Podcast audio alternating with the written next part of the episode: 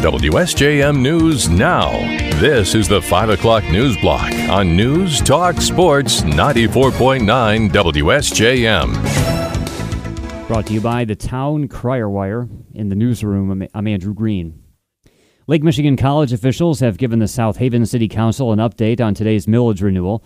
Associate Dean of the South Haven LMC campus, Jeremy Burleson, talked to them last night about how much money the millage saves students. South Haven students have saved $3.6 million by being part of the Lake Michigan College District and paying in district tuition instead of out of district tuition. So, first and foremost, and I have a son that's a senior right now, and one that's a freshman coming up. So I understand the family value for saving that amount of money and being in in district tuition. Burleson and LMC Director of Government and Community Relations Al Pscholka urged the council and voters in the area to approve the millage renewal. It is not a tax increase. The polls are open until 8 p.m. tonight. The Benton Harbor City Commission has approved the, the draft Best Benton Harbor Community Plan, or the city's new master plan. Commissioners signed off on the planning document last night with no comment. Now that it's been approved, a 63 day review period begins. Anyone can see the plan at bestbentonharbor.com. The master plan has big ideas for the city, seeking a doubling of its population by 2040. To go along with that, the plan envisions a housing construction boom with a focus on middle incomes to avoid gentrification. It also creates new opportunity areas, including the Black Wall Street Opportunity Area, the Education Opportunity Area, and the Entertainment and Arts Opportunity Area. After the 63 day review period, there will be a public hearing on the master plan, which could get final approval late this year. Under state law, municipalities must have master plans that are reviewed every five years. Benton Harbor City Commissioners have hired an interim city attorney. At last night's meeting, they approved the appointment of Niles based attorney Sarah Seneca to the role. That's as previous attorney Rick Racht of Bittner Jennings has stepped down effective August 4th. He gave the commission a month's notice. Commissioners last night questioned whether the interim appointment was properly vetted and went through the proper channels. Mayor Marcus Muhammad said this is only a temporary appointment and the city can't go without legal representation. In the interest of, the, of God and the interest of the, the city, the residents, it's a no brainer. Commissioner Mary Alice Adams wanted to put out an RFP for a new attorney and hold a special meeting. Mayor Pro Tem Duane Seats said that'll happen when a permanent replacement is sought. We need to fully vet the employees that come to this full body. Mayor Muhammad said the city currently has no attorney, reiterating the appointment's only temporary. The commission approved Seneca. She'll answer directly to the city commission. She thanked the body for the appointment. It could be a while before the westbound lane of John Beers Road at Red Arrow Highway is back open. It's been shut down since Sunday due to a washout caused by heavy rain. Stevensville Village Manager Casey Dominguez tells us a drainage ditch failed under the road, causing a 20 by 14 foot section under the road to be washed away. She says the village already has a grant to rebuild John Beers at that location with the work plan for next April.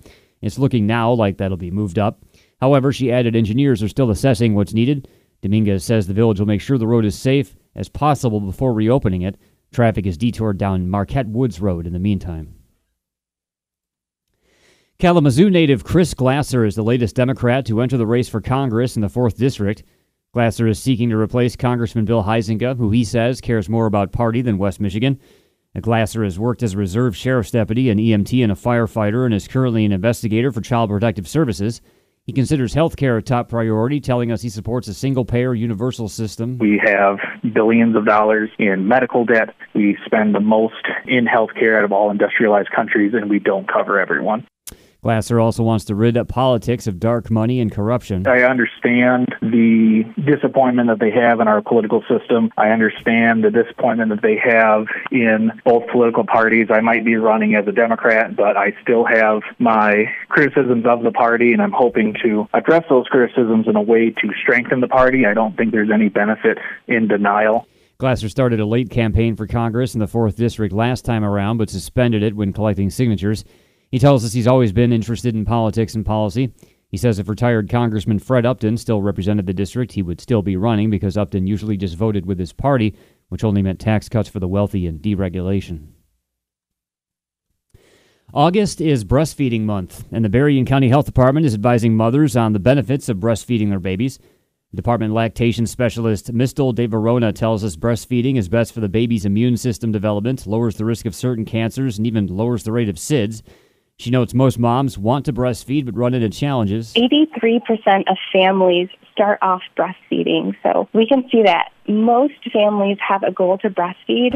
However, because there's so many challenges and sometimes poor support and pressure not to breastfeed, only at age three months, only 42% of babies are still breastfeeding. And at six months, only 25% of babies are still breastfeeding. The American Academy of Pediatrics recommends breastfeeding up to two years old.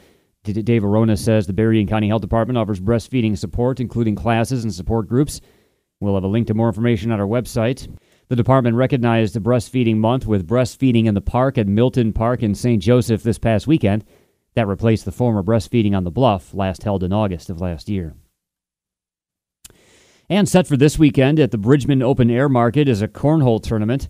Market manager Roseanne Stahoviak tells us they're planning to have four person teams competing on Sunday. It's $20 for teams to register. I'm hoping we'll have five or six different teams. That would be wonderful. We've got gift baskets as the prizes for first, second, and third place. In the gift baskets are some amazing products from our vendors.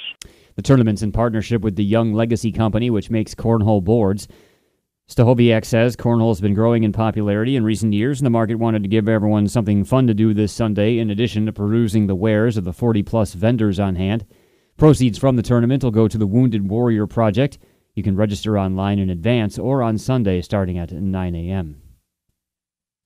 WSJM News now continues with your Bloomberg report.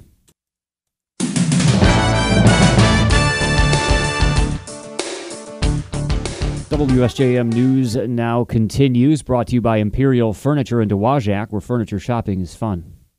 Today, President Biden is traveling to the Grand Canyon to declare a new national monument meant to protect sacred tribal lands from mining and drilling. More from ABC's Elizabeth Schulze. This new national monument includes three sites covering more than 900,000 acres of public land surrounding the Grand Canyon in Arizona. The White House says that the site called the Ancestral Footprints of Grand Canyon National Monument will preserve thousands of cultural sites sacred to tribal nations, and it will permanently prevent the mining of uranium on the land.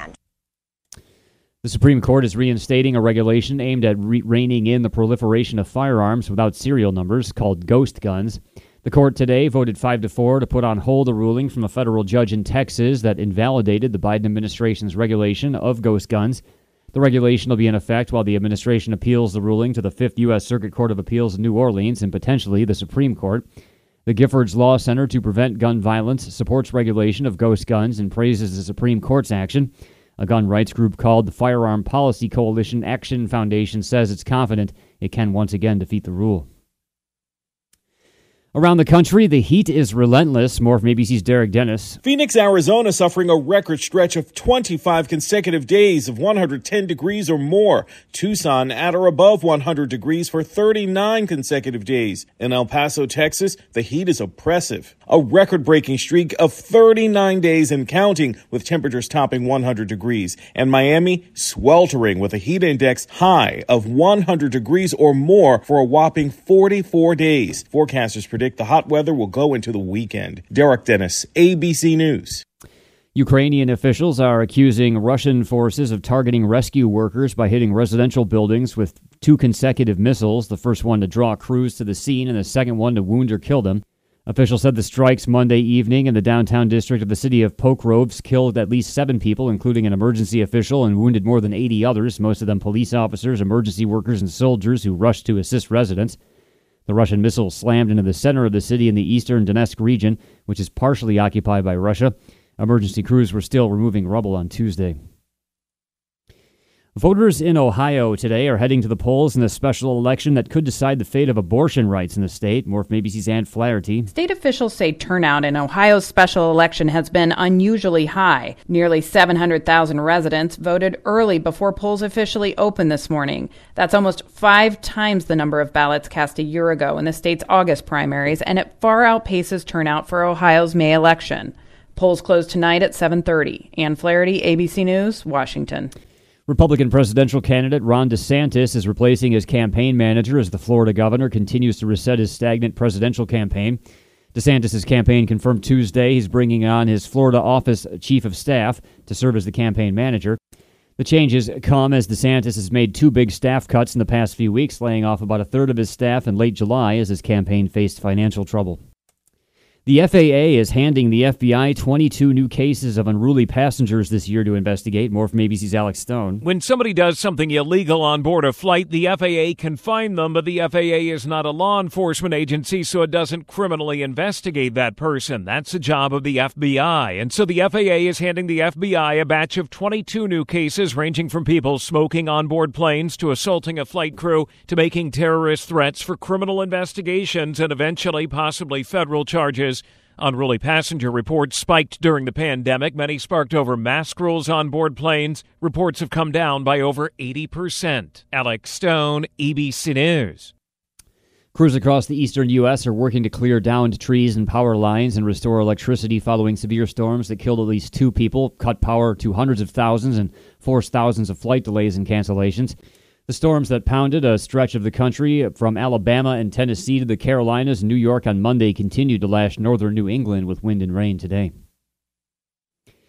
The Chicago neighborhood of Portage Park is grieving the loss of another gun violence victim. This one, a little girl killed while playing outside. The gunman's facing first degree murder charges. Here's ABC's Sherry Preston. Angie Gonzalez Rodriguez has a message for the man who she says shot and killed her nine year old relative, Sarabi Medina, while Sarabi was riding her scooter last weekend. How dare you think that you can just take anyone's life and a child? What did that child do to you or to anybody? The accused shooter, 43 year old Michael Goodman, reportedly was upset over kids making noise outside. He's in the hospital after being hit in the face by a bullet from his own gun. It went off when he was tackled by the little girl's father. Sherry Preston, ABC News. COVID 19 hospital admissions are inching upward in the U.S. since early July. It's a small scale echo of the three previous summers. Just over 9,000 people were admitted to the hospital in the weeks ending July 29th, which was up by about 12% from the previous week. But the number of new hospital patients is still far lower than during summer peaks the previous three years. Deaths appear to be stable. U.S. health officials say they'll keep a close eye on uh, wastewater levels as students go back to school. And for millions of American families, the ramp up to the academic year is underway. And here's some advice from pediatricians. Easy does it. This is Jim Ryan. The latest stats show the average teenager spending eight and a half hours every day on his or her device.